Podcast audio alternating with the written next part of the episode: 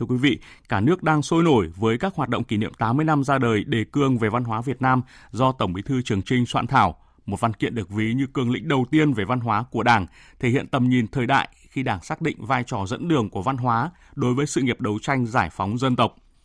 Thực tiễn cách mạng 80 năm qua càng khẳng định ý nghĩa to lớn của bản đề cương khi văn hóa là một thành tố cấu thành lịch sử vẻ vang của Đảng ta trong vai trò lãnh đạo toàn diện đất nước. Nhà báo Vân Thiêng có bình luận để văn hóa thực sự là động lực phát triển đất nước qua sự thể hiện của phát thanh viên Kim Phượng. Mời quý vị và các bạn cùng nghe. Việc ra đời của đề cương về văn hóa do Tổng Bí thư Trường Trinh soạn thảo năm 1943 cho thấy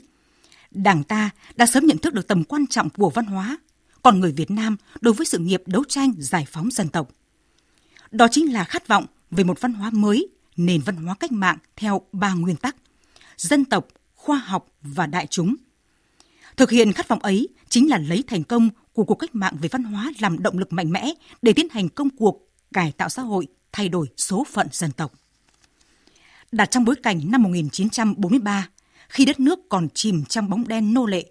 90% người dân trong nước mù chữ, đời sống tinh thần xã hội ngột ngạt, nhiều trí thức, văn nghệ sĩ bi quan, bế tắc.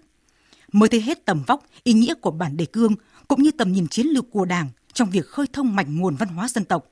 tạo sự thống nhất nhận thức, tư tưởng cho nhân dân. Nhất là tầng lớp trí thức, văn nghệ sĩ tâm huyết. Cổ vũ lòng tự hào dân tộc, khơi dậy tinh thần yêu nước, thổi bùng lên ngọn lửa quyết tâm của toàn thể dân tộc Việt Nam theo lời hiệu triệu của Chủ tịch Hồ Chí Minh. Làm nên cuộc cách mạng như biển dâng sóng trào mùa thu năm 1945, đập tan xích xiềng nô lệ, đưa dân tộc đứng lên làm chủ đất nước. Có thể nói, đề cương về văn hóa năm 1943 đã thực sự trở thành ngọn đuốc soi đường cho sự phát triển nền văn hóa mới, khi đã kết tinh tỏa sáng các giá trị nhân văn, nhân đạo, văn hóa của con người Việt Nam trong kháng chiến kiến quốc, cũng như trong thời đại ngày nay, và chắc chắn sẽ còn tỏa sáng trong tương lai. Khi Đảng ta khẳng định tiếp tục kế thừa và phát huy các giá trị lý luận thực tiễn của đề cương trong sự nghiệp xây dựng phát triển toàn diện nền văn hóa con người Việt Nam, theo tinh thần văn kiện đại hội lần thứ 13 của Đảng, nhất là ý kiến chỉ đạo của Tổng Bí thư Nguyễn Phú Trọng tại Hội nghị Văn hóa Toàn quốc tổ chức cuối năm ngoái. Xem văn hóa là nền tảng tinh thần của xã hội, vừa là mục tiêu, vừa là sức mạnh nội sinh, động lực quan trọng để phát triển đất nước. Xác định phát triển văn hóa đồng bộ hài hòa với tăng trưởng kinh tế và tiến bộ xã hội